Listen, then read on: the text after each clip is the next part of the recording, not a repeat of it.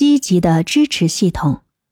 在她的丈夫去世之后，家人和朋友的支持对于 Cheryl 度过困难时期起了重要作用。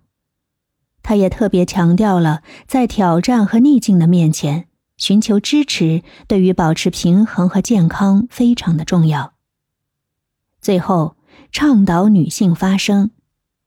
Sandberg 通过他的书和演讲，鼓励女性更加自信地在职场中发声，争取平等，并且在个人生活中也不要妥协。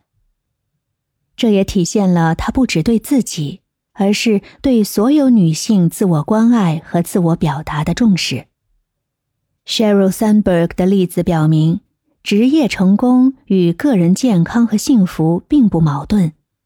他的观点和实践提醒了我们：职业成功不应该以牺牲个人幸福为代价。通过关注自己的身心健康，保持平衡的生活方式，女性可以在职场和个人生活中取得持久的成功。